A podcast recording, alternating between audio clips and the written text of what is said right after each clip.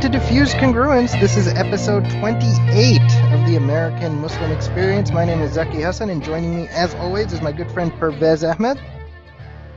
Thank you, Zaki. Good to be here. It uh, feels like it's been a long, long time. I know it's only been probably just shy of a month, but uh, you know, I know we were trying to do every two weeks. Uh, things came up, but uh, we're back, so that's what counts. That's exactly, and it, it's only been a couple weeks, but it, it's you know podcast time sort of. that's right. So that's right. That's right. We're we're actually recording just uh, one month after our last episode dropped. So. Oh wow. Okay. Okay. So we will we will drop one month after our last episode dropped. There you go. But uh, regardless, now we've covered a whole mess of different, uh, very interesting issues from a variety of different perspectives. But one topic we really have not covered is uh, the interrelationships between people and how how how uh, uh, psychology and um, uh, relationships work uh, here in the American Muslim community, which obviously uh, we're no different in that sense, in that their communication problems and things like that are always a going concern. And uh, I know, Pervez, this is something you've been wanting to talk about for a while, and certainly it's something I've wanted to talk about as well. Yeah, certainly. I mean, we as a community are no are, are, are by by no means immune from some of the sort of uh, you know whether it's uh, traumatic or emotional distress that you know the greater society and people around us are dealing with, and so certainly we're not immune from that whatsoever. Um, in fact, you know, the rising tide of Islamophobia, you know, being viewed as a minority, being viewed as a fifth column. I mean, I, I imagine those things sort of exacerbate uh, these issues further, you know, beyond just even maybe something we see, quote unquote, in the mainstream. So to that end, uh, I'm super excited about the guest that we have. Uh, Zaki, you want to do the honors? Yeah, so we're joined by Sabine Sheikh, and uh, she is an LCSW, a relational psychotherapist, somatic practitioner, clinical supervisor, and trainer. She views from a holistic mind, body, and soul perspective and utilizes alternative healing modalities as an important part of treatment. She incorporates an understanding of oppression and intergenerational trauma in the way she works.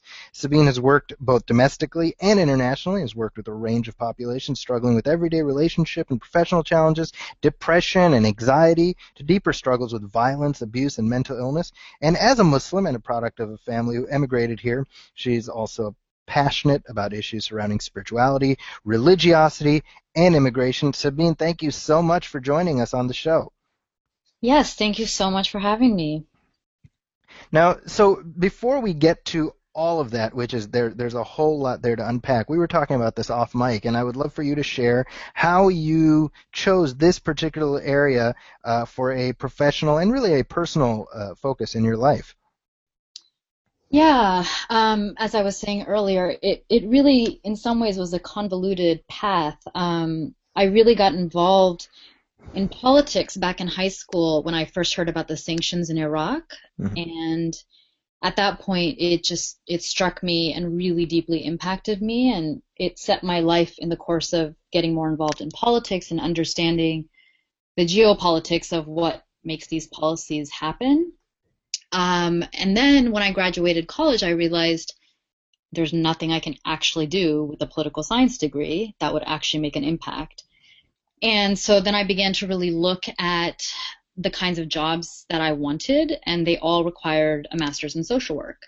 And so I realized that that's kind of the next path I had to take. And I'd already been kind of doing volunteer work on the side related to working with immigrants and refugees um, resettling in the U.S., but this degree really solidified my ability to work more directly with people.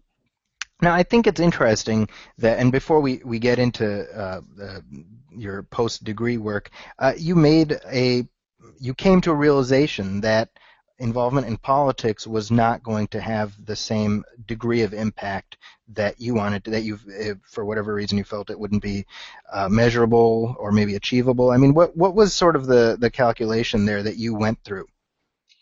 Um, I think part of it was doing political work, although important, mm-hmm. wasn't going to give the immediate impact and alleviate the suffering that I was witnessing. Sure. And I was, I think my soul, my system just isn't cut out for for that long haul of work. So I'm grateful for those that do that work, but for me, I think I really needed to focus on helping individuals that were suffering right now. Gotcha. Sabine, um, I, I, know you join us, like you're joining us right now from Oakland, uh, where you reside presently. Um, are you fr- are you a native of the Bay Area?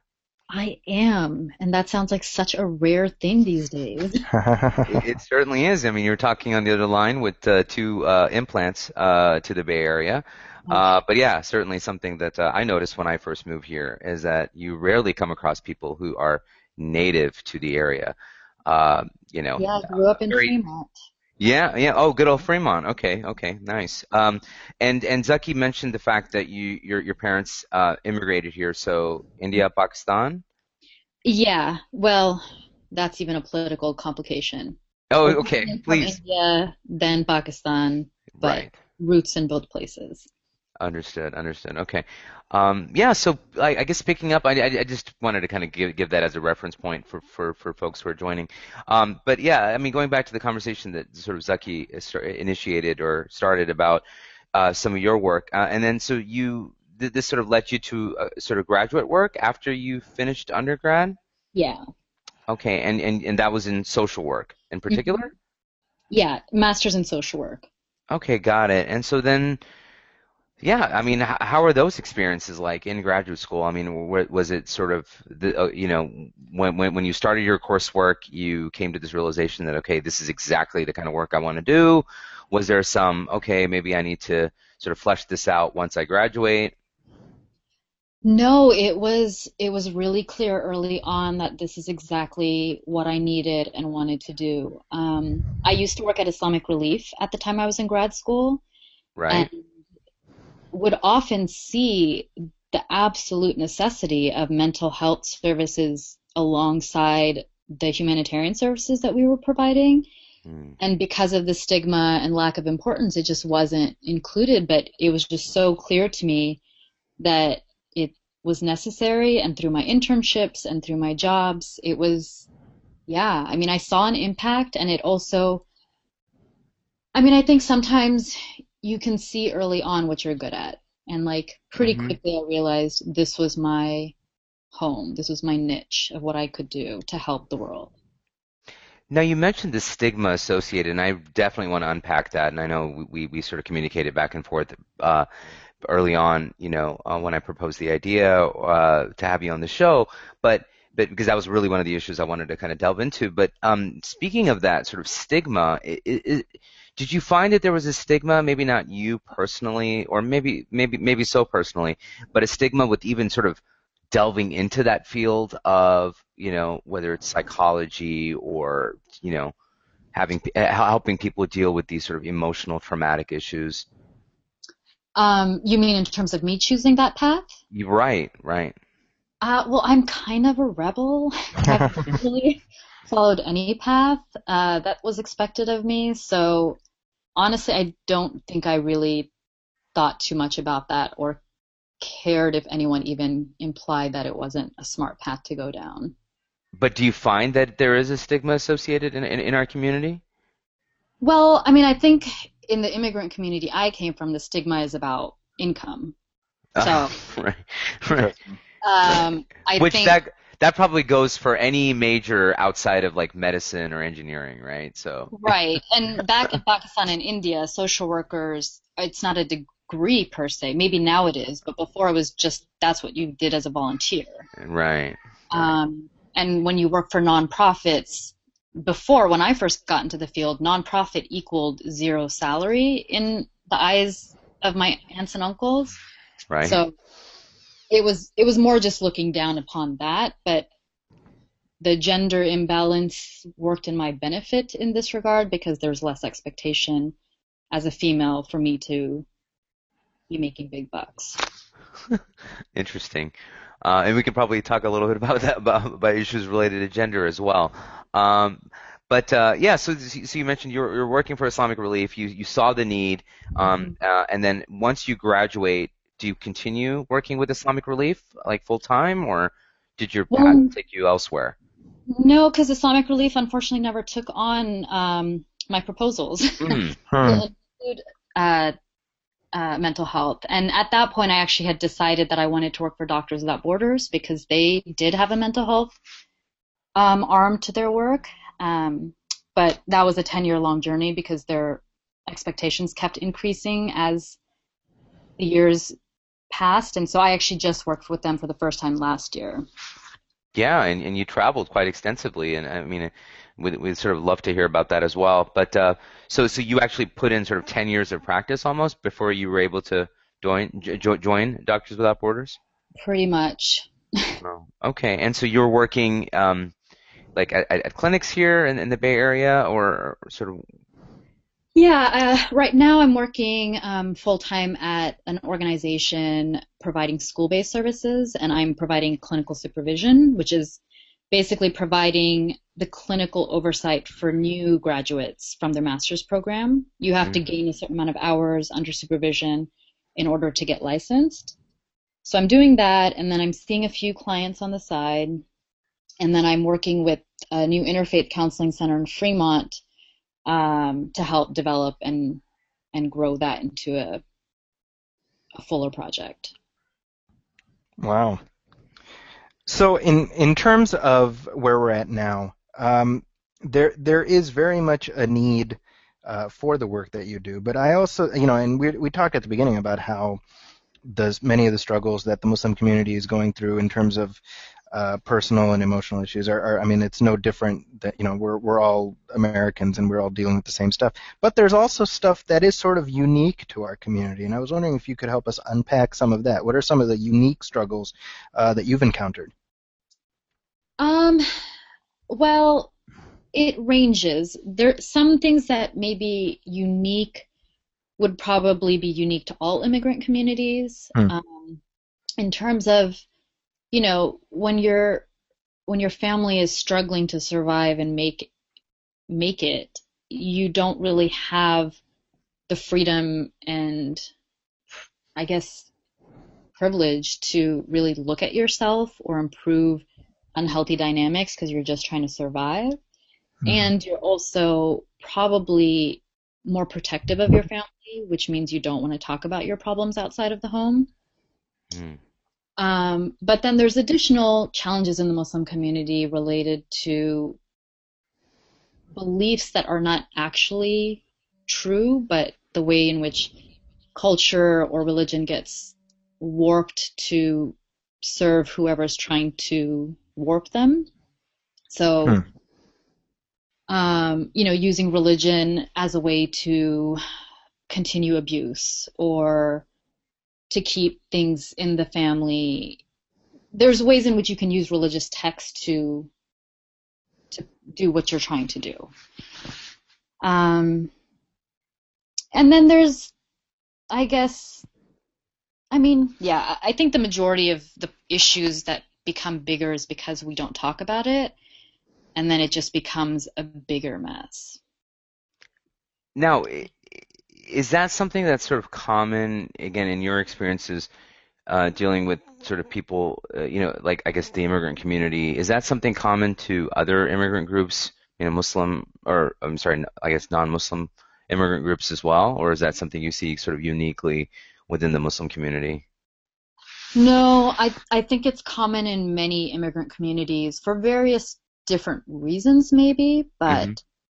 I think any community that is n- not the majority, um, is going to be critiqued and viewed in a different light, and therefore they're going to be more protective of their community.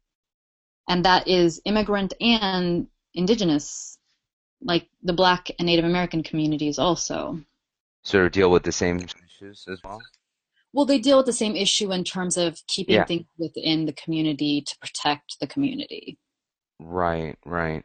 Um, and, and I, I mean, I, I can just see the sort of issues that that relates to, whether it's issues of abuse, um, you know, physical, emotional, sexual, right? I mean, we want to just sort of all keep it in house. Absolutely. With abuse, with abuse, it's I think the hardest because it's so painful to watch people suffering from things that really are not okay, but are so kept hidden that you don't realize it until, I mean, sometimes you never realize it. Um, but yeah, sexual abuse is huge. Domestic violence is huge in terms of like things that are kept really quiet and private. Mm. Physical abuse is a little bit harder to keep private because there's usually some sort of outward markings, um, or at least at some point they happen.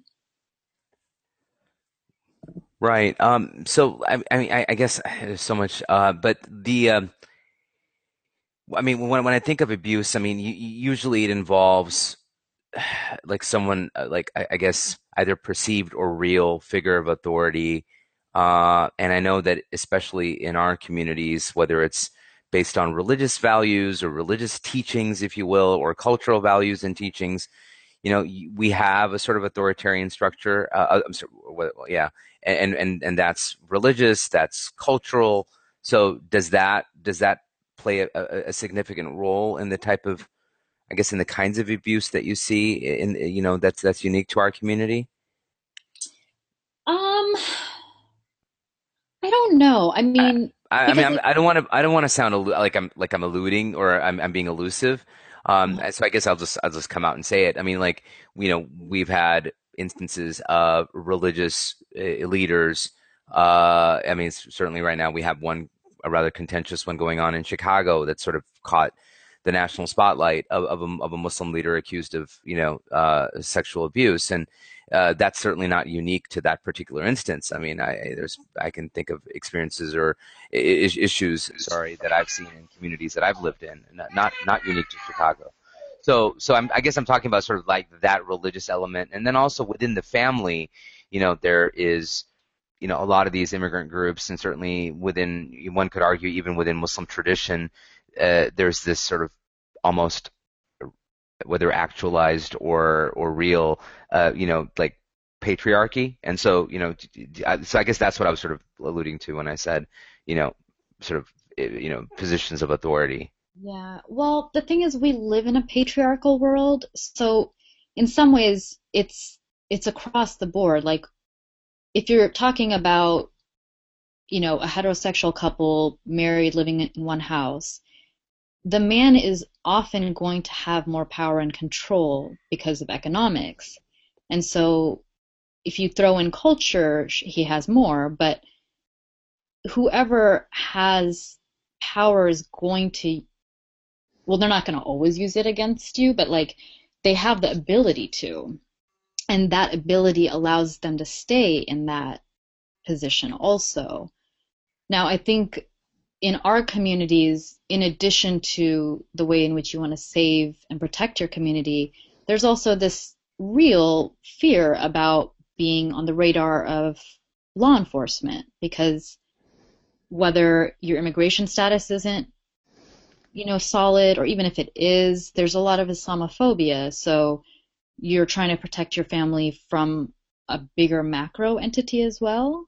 Mm, mm. Um, which is also why I think when imams or religious leaders do these types of things, that Chicago incident is not an isolated incident, but there's this fear of, you know, it making Muslims look worse than we already do. So we live in a community that's already targeting us.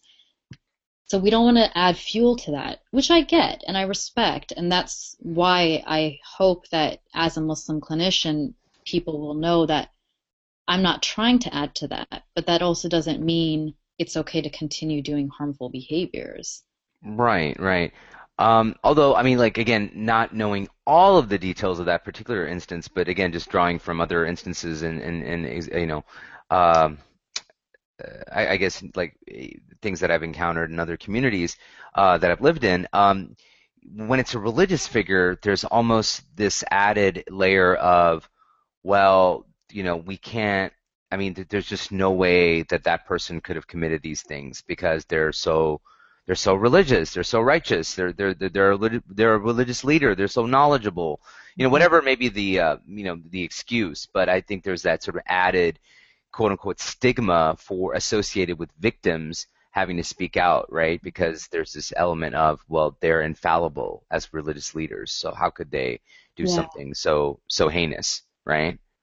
And Pervez, I, I don't know if it's appropriate to share. For Please, no, no. I, I think, I mean, unless you feel uncomfortable, but I, I, I No, I mean, one of the most heartbreaking stories I heard of sexual abuse was a Quran teacher right, telling the kid that he read better because he had masturbated his teacher before class. mm. Like, talk about warping and twisting a religious act to serve yourself in such a harmful way. right, Like, he had actually associated reading Quran with this act. right. It's So, terrible. it the most heinous of acts are I think are being done by people that we expect at least from. Mm, mm. So, yeah, I mean, wow. Uh, I don't even know how to respond to that other than, you know, again, it, it just sort of goes to, yeah, I mean, it just val validates a lot of what we've been sort of talking about already in terms of, you know, this, the, the, these issues sort of becoming even more exacerbated when we're dealing with people of religious authority, right? Yeah. um, within the community, and and there's you know there's issues of like oh whether infallible or whatever may be the case, but so so how how, how what's you, so how do people then so what is your advice for people who and, and you know and like like we keep saying I mean these aren't unique or these aren't isolated sorry instances. So what what advice do you have for people who may have suffered or been in situations where they are uncomfortable? They may not be sure it's abuse or not but you know what's your what's your advice? Like how do you be knowing again especially coming from yourself like knowing how one has to navigate you know the sort of space or our, our cultural or our communal spaces that we have what advice do you have for people who are either victims or think that okay this isn't right? I mean, I think the biggest thing I would say is like, you might think you're alone, but you're really not. Like, this might feel like the worst thing in the world that's happening to you, but it's happened and is happening to others.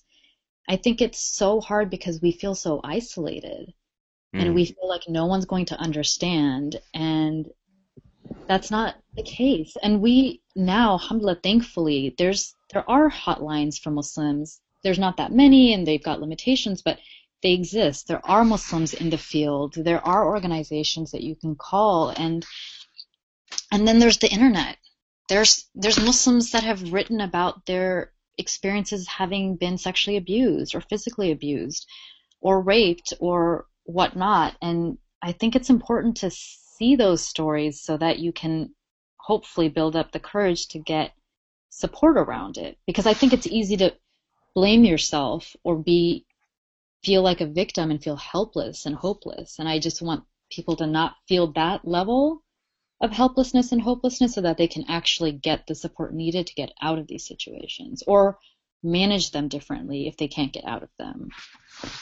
Right, right, and and um, I, I think you I think you bring up a very important point, which is that um, it's it's it's refreshing or reassuring to see that a lot of Muslim communities now are acknowledging the fact that these things happen, and rather than you know being that sort of proverbial ostrich, right? They're dealing with these issues. So so they have institutions in place, they have resources in place, like yourself, like you know uh, others who volunteer or are staffed at, at, at, at, mosques and centers to deal with these kinds of issues, right? I mean, that certainly may not may not have been the case 20 years ago Yeah, or 10 years ago, even, right. Things are changing right? So, slowly, but they're still changing.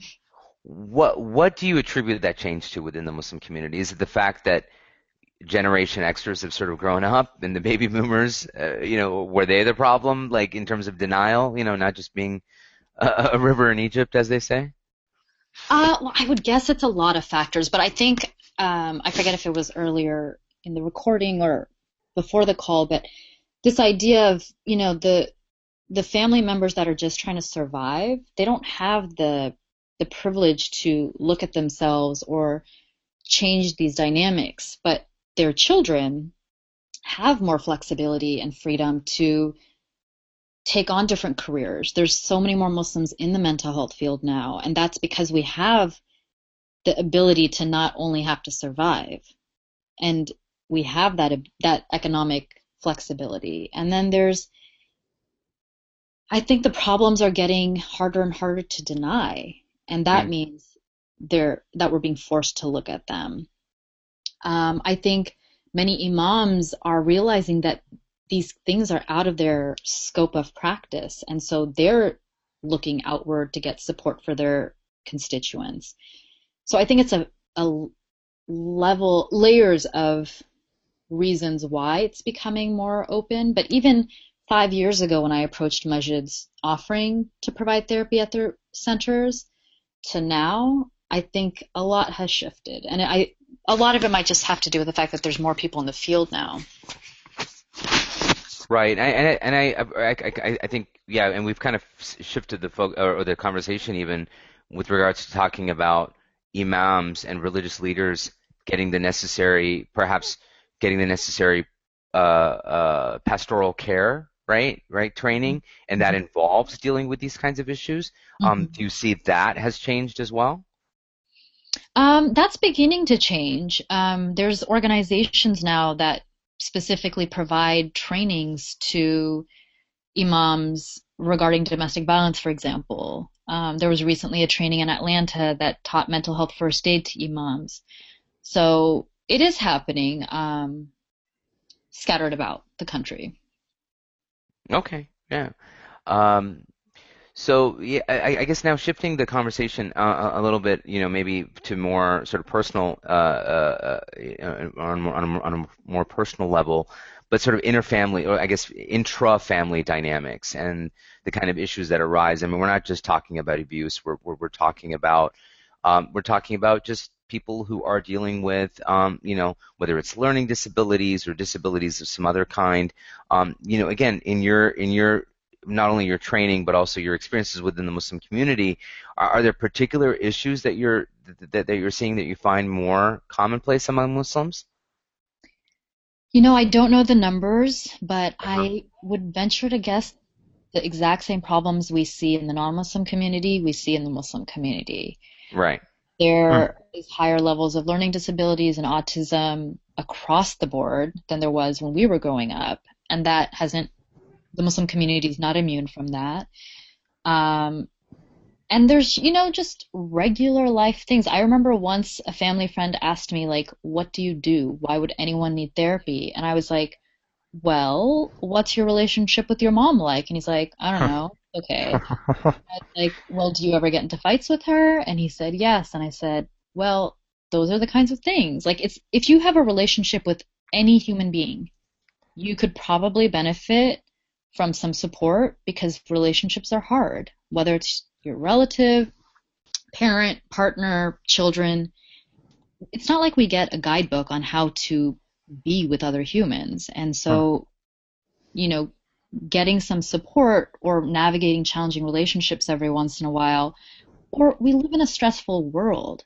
Like, it is near impossible to find a work life balance, and yeah. that's stressful. So, you know, taking an hour out a week to just have some time to reflect and think about your life instead of being on the hamster wheel could be of benefit. Right. And increasingly, families are dual income. So you're not only just talking about one person, right? You're talking about, in the case of a nuclear family with, with, with a husband, wife, and children, um, or, you know, you're, you're talking about two incomes and, you know, people who are having to deal with it, um, you know, not only individually but also as a unit, right? Right. The concept of compromising and navigating two expectations. Not everyone knows how to do that on their own. I would say most people don't. And you either are lucky and you figure out a way to do it, or you're conflict avoidant and that's how it goes, or you face it and you learn how to communicate in a different way with a mediator, which could be a couples therapist, for example or parent-child conflicts. You know, there, there's just so many ways in which counseling doesn't have to be this big, scary thing, and it doesn't have to be relegated only to people that have experienced trauma, because right. trauma can mean a lot of things. I think just, I mean, living in this world is traumatic. So listening to the news is traumatic. Right, right.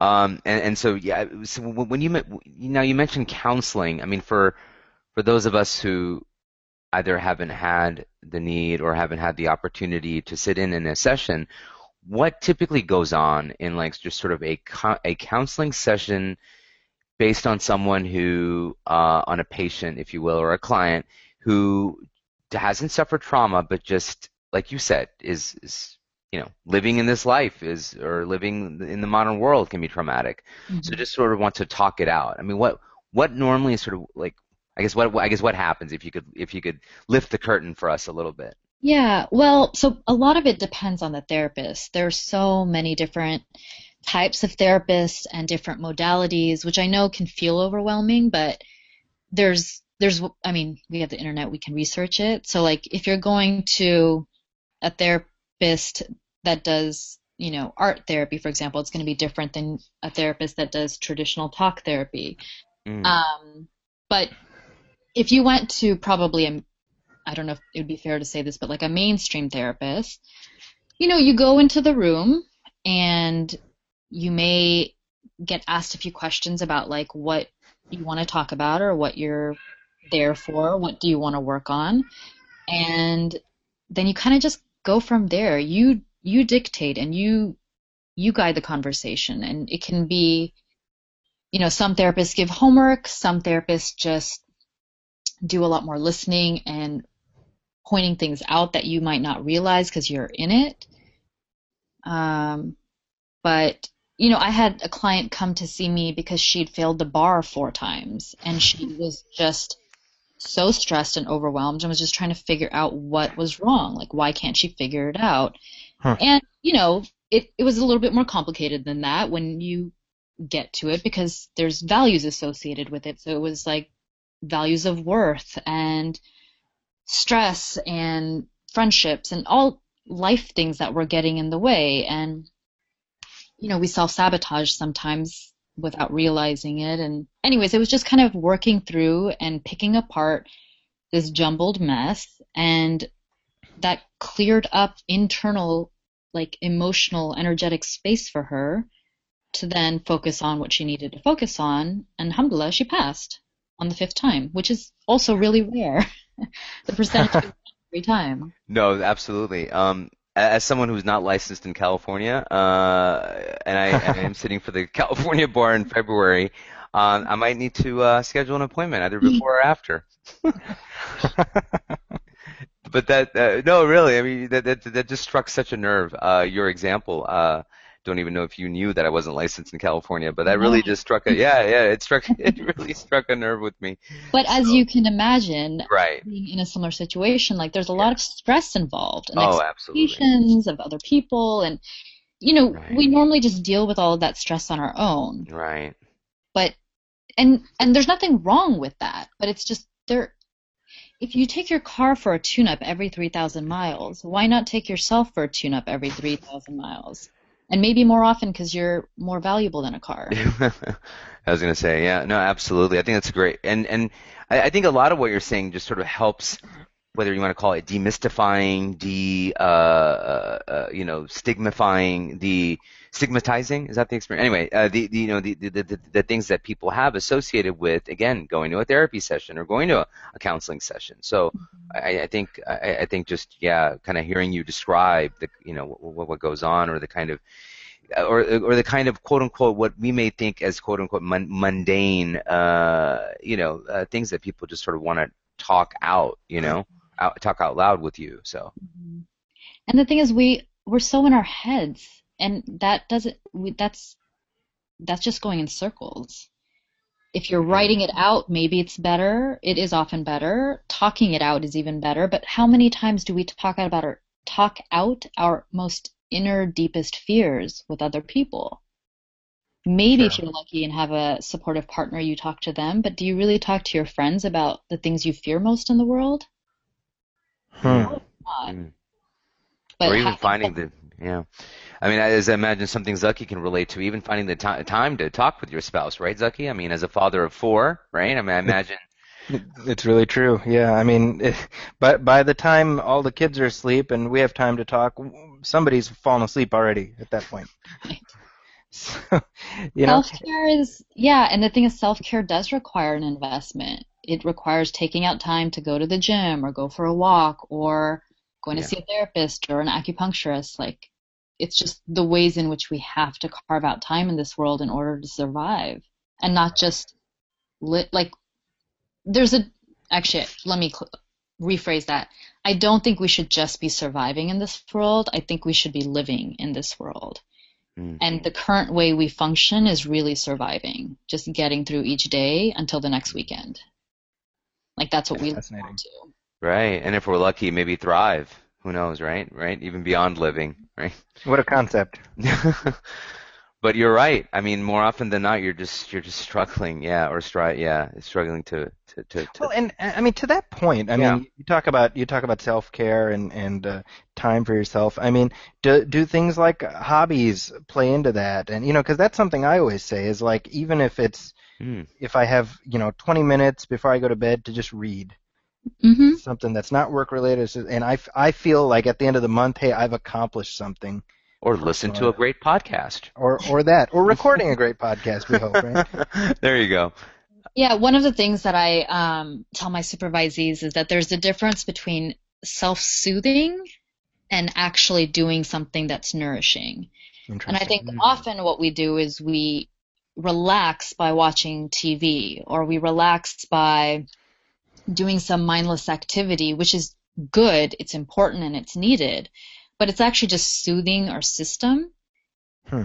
As opposed to doing something like hanging out with friends or reading a book or something that's actually nourishing and feeding you.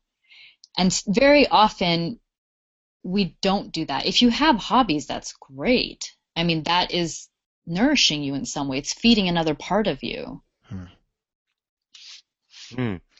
Um, I, I, you know, again, you you've, you've talked about sort of like again just living in or the type of things that we have to deal with in, in in just the modern age that we live in.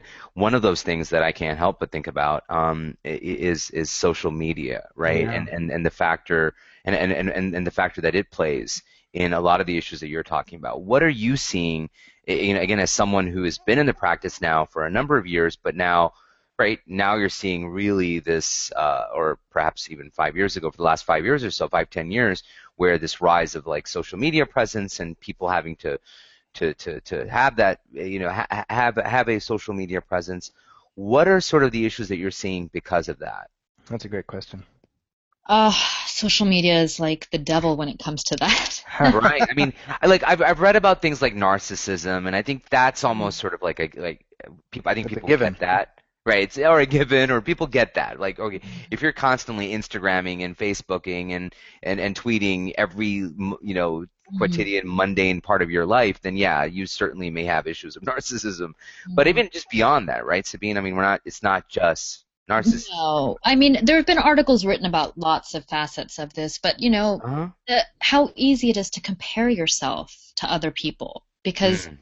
You know it makes sense. You only post the good on Facebook. You're not going to post yourself crying Sure. But when all you see is the highlight reel. yeah. Then it and you compare yourself to that, especially if you know you want a partner but you don't have one, or you want children and you don't have one, or you someone else has this great job and you're unemployed. Like all of these ways in which other people's lives are being rubbed in your face. Wow. Mm. Um, and then it's even worse for teenagers. My goodness, I can't imagine what life like that was, or growing up in that type of environment, because there's so much bullying and so much comparing yourself. Like, not being popular in high school was bad enough, but now when you have like this social media realm to compete into, that's even You worse. You can't escape it. You can't escape it. I mean, I think it's a great point. I mean, you know, growing up, I mean, I think all of us sort of grew up in the general, general same era. Uh, you know, we we were we had the ability, the capacity to be able to leave our peer group behind, whether it was at school or the mosque or whatever was the case, Yeah. right? You were able to get away from your peer group. Uh, now we're dealing with a whole new generation of people who are never able to escape their peer group Well, whether that- it's texting, whether it's texting or it's Facebook, you know what I mean, or it's social media. They're never Well, able to. there's that piece and then there's also before you could have your own identity like you you could have a separate world in which you could be who you were. Hmm. Now you can't do that. So you have to I mean, people know your business. And not necessarily doing anything bad, but what if your interests are not something that your family or mosque community would approve of? Hmm. You can't really have that privacy or that freedom anymore. Mm. And then And I mean, I, I, well, ironically, I mean, when you think about it, I mean, the, the truth is that that freedom, quote unquote, is one step away, which is disconnecting your social media account. And you, and you would think that- that's a that choice, step- right? right, But for kids, I don't think it's much of a choice. Uh, right, exactly. I mean, that's that's the point I was making. Is that, that when you think about it, I mean, and not just for kids. I mean, I would say for many people who have any kind of a social media presence, the notion of disconnecting that is extremely. I mean, that's that's a, a tough hill to climb. hmm Yeah.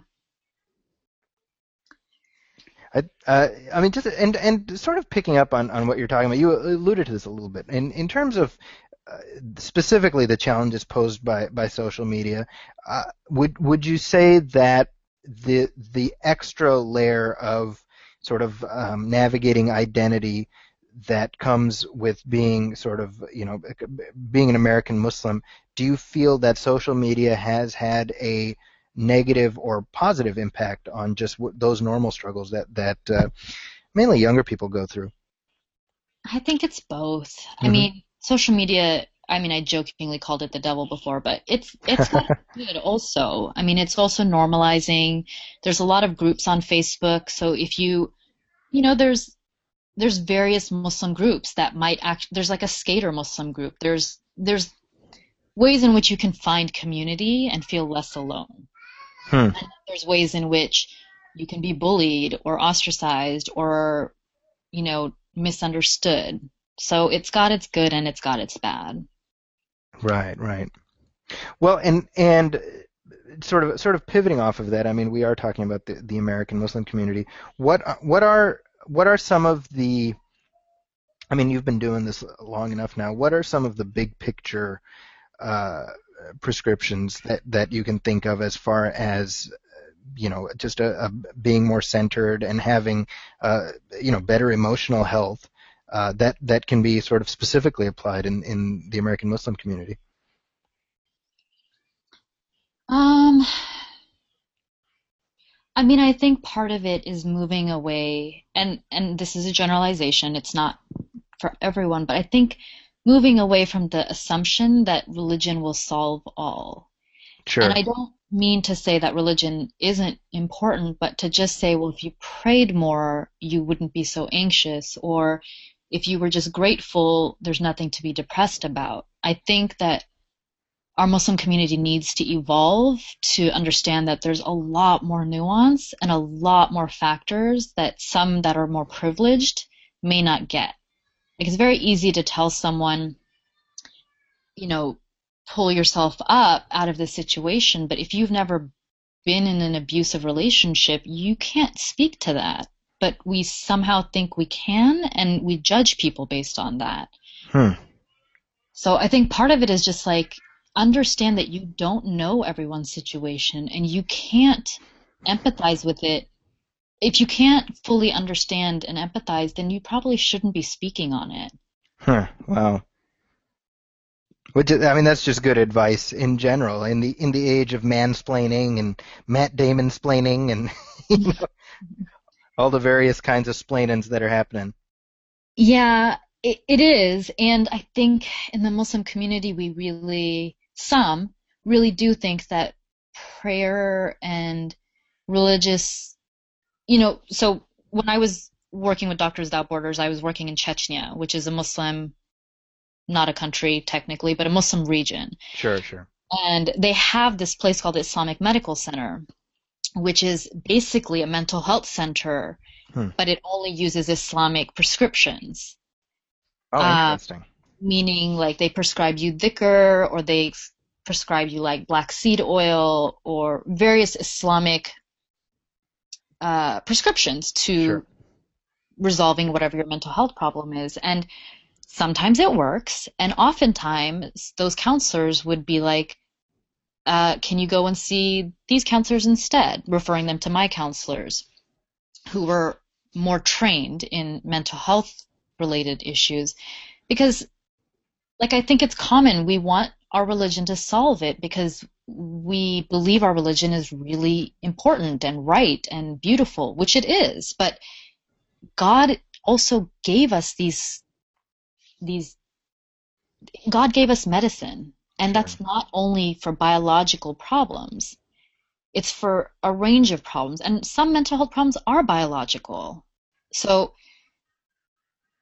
it just it feels it feels like sometimes we don't use everything that was given to us on this earth and we just pick and choose things.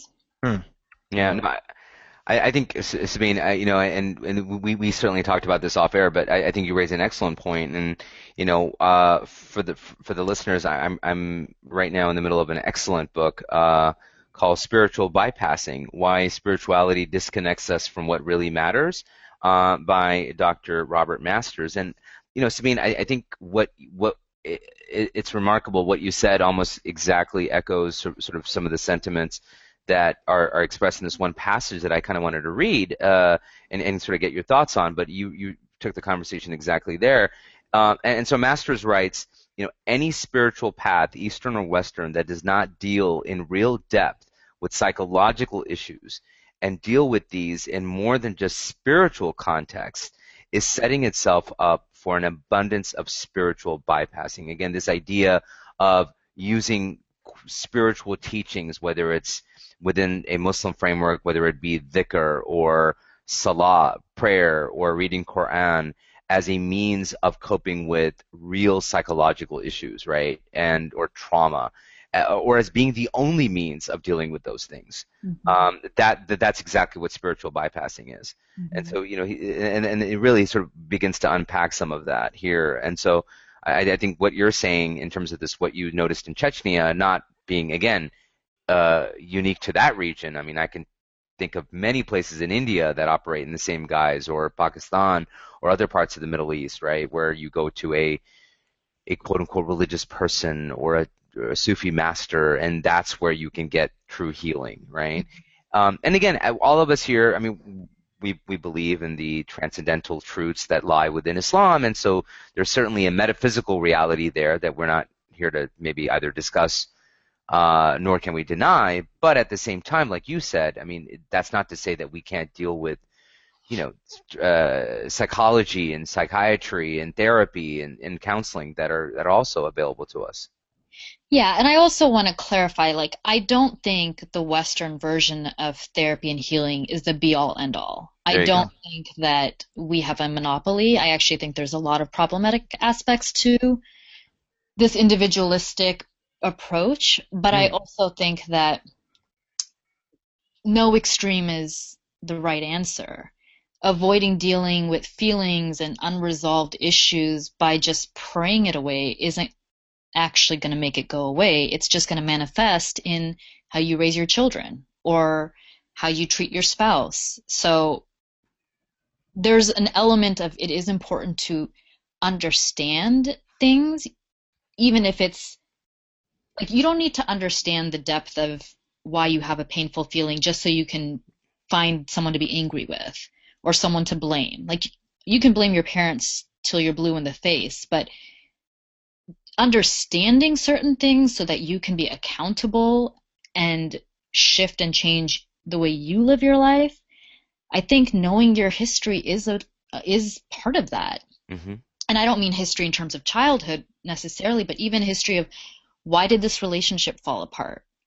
It's too easy to blame myself fully and it's too easy to blame the other person fully. What really went on? And looking through it a bit not to dissect it to death, but just to understand so you don't repeat it in your next relationship.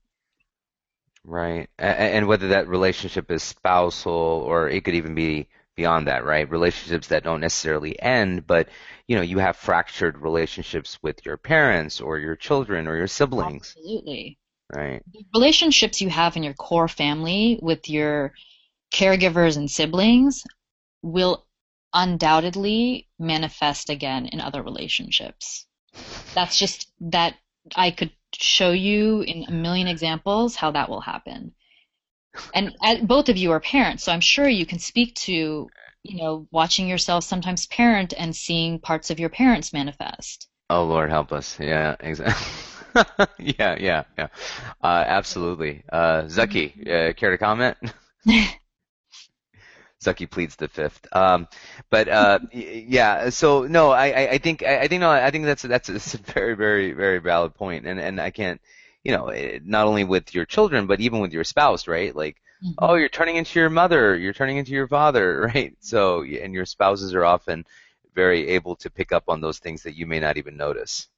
And again, it doesn't have to be bad. Parents right, right, no, of course, of course, of course. but conscious parenting you know, being more aware of why you're doing certain things or conscious partnership, being more conscious of the ways in which you are like your mom or dad. And do you like that part or do you not like that part? And then having a choice around how you interact with the people that you love.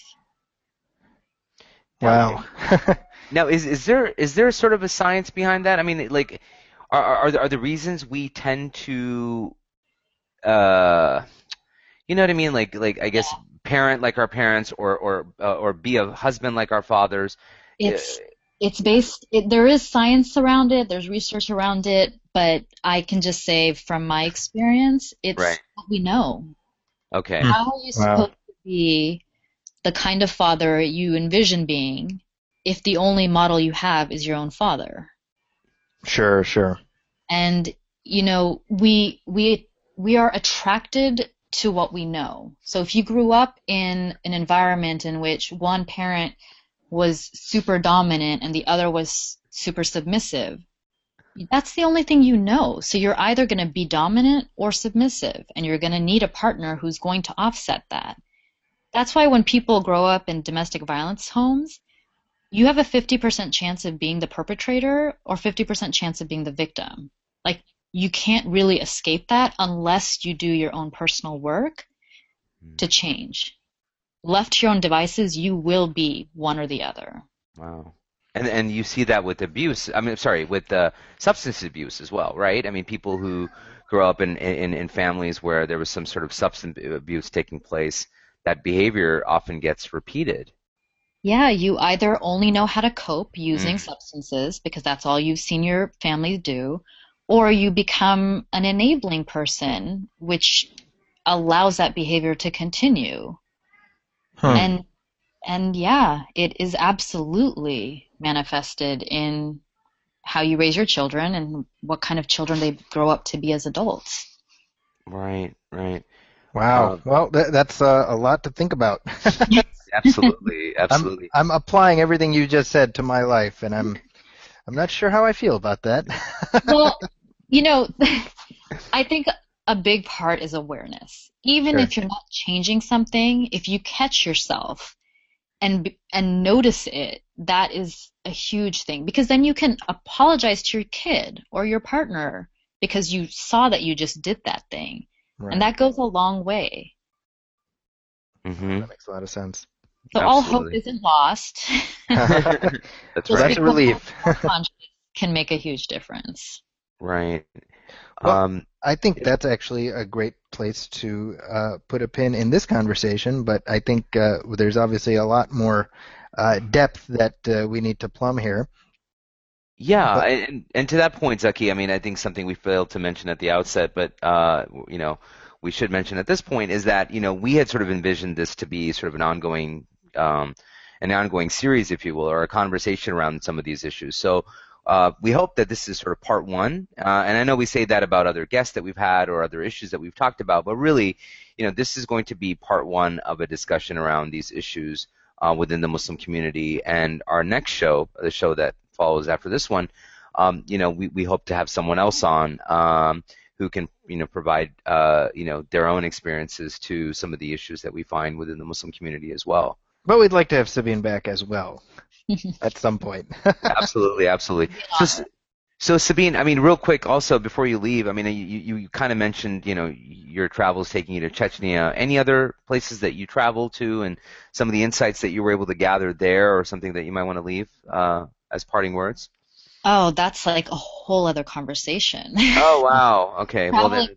Traveling is um is a way in which I uh heal. It's it's the way in which I heal and grow and learn about myself. So I've I've traveled a lot the last four years as a way in which to find deeper meaning and understanding of myself. mhm. Um, so there's a lot, a lot that I've learned in terms of gaining perspective on the world and human conditions and human relationships while traveling, because you're out of your element, so you're able to see things differently. Right. Um, but yeah, alhamdulillah, I've I've been blessed to travel quite a bit, and I've been blessed to work overseas a bit. Um, I worked um, at an orphanage in Indonesia for a few weeks, um, working with the orphans from the tsunami. hmm Wow. Uh, and then also did a project in South Africa on HIV/AIDS in in the Islamic world within Africa, um, which was really deeply meaningful. And that was all about destigmatizing so that we could, you know, save lives essentially. Nice. Yeah, yeah. No, and, and I think, you know, we, we always talk a lot about the American Muslim experience, but, you know, one of the things that uh, any American Muslim sort of contends with or deals with is, you know, on the one hand, you you you you you you, think locally, but uh, or what is it? You think globally, but you act locally, but you know, we, there is this sense of ummah, right? This sense of a mm-hmm. global community as well. So, so with that in mind, I mean, what are what are things that you see that are that are shared experiences with other peoples around the world, and what are things perhaps that are unique to, you know, America? And I don't mean just the Muslim community, just in general. Well, I mean, I think it, it, humans are humans, and human relationships are human relationships. So you can be working um, in a refugee camp, and the main problem someone might come to you about is the boy that's not giving them attention. Um, it's it's really like the interpersonal that is across the board. No matter how much someone is suffering from external situations, it's the interpersonal that really pains us. That's what we suffer from. Uh, And not to minimize the external, but if you're not sur- fighting to just survive from an immediate issue, if you, there's even a bit of stability in your life, it's the interpersonal relationships that people seem to need the most support with. Mm. And those, whether you're living in a sort of obviously the dynamics may shift, but you know whether you're dealing with post-war or you're dealing with just relative, you know, peace, you- these are going to be issues that are ongoing. Yeah, I mean, I haven't worked in an active war situation, but in the post-war situation Right. I worked in, I went to Lebanon after the war with Israel. I went to Chechnya. Um, I even worked after Hurricane Katrina in the south, and all of those were post, not in the immediate middle of. So I can only speak to the post, and the post is interpersonal is the common issue across the board, in addition to basic needs, of course. But when you move past the basic physical needs, it's the interpersonal that I've seen. Mm. Well, thank you again, Sabine, uh, so much for taking the time to uh, to chat with us today. And uh, as Yep. Zaki mentioned, you know, we would love to have you back on. Um, you know, i- i- as we wrap, uh, is there any particular places online where people can find you, or some of the work that you're involved with, or perhaps writing you've done, or anything like that? Well, I'm currently actively in the process of developing a website or figuring out how to. so I don't have a website yet. It will eventually be my name, sabinesheikh.com. Uh, but my email address is sabine.lcsw at gmail.com. Okay. Um, And you're okay with people emailing you? I mean, you know, is that is that the w- best way to reach you if if they have a question or if Yeah. it's someone local wants a session or something like that, perhaps? Yeah, it's the best way to contact me. I may not be able to help or support people and everything, but I can at least point them in the right direction. There you go.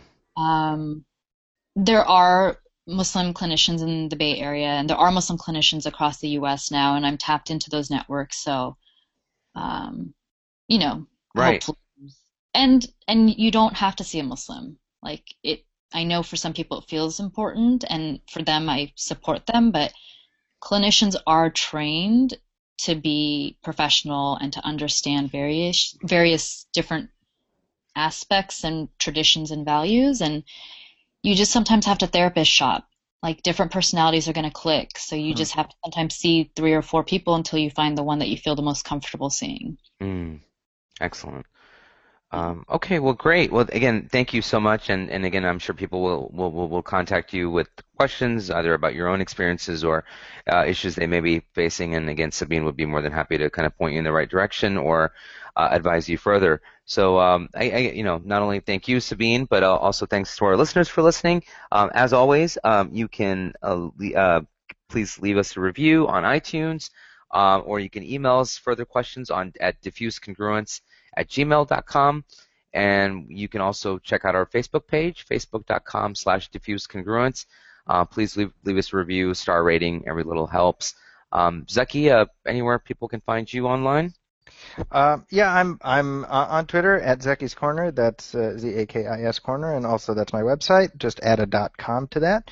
And uh, I really want to thank Sabine for coming on. This was absolutely engrossing, and I know that many of our listeners will uh, not only benefit from this, but will appreciate the fact that we, we're covering this topic. Yeah, and please do join us again uh, for part two. That'll be the next episode. Inshallah. Thank you both very much. It was a, an honor to be on your show. Thank well, you, Sabine, and thanks for all the positive feedback that you gave uh, with regards to the show as well. That was very, that was very nice of you. Of course. And with that, this is Diffuse Congruence. We will see you next time.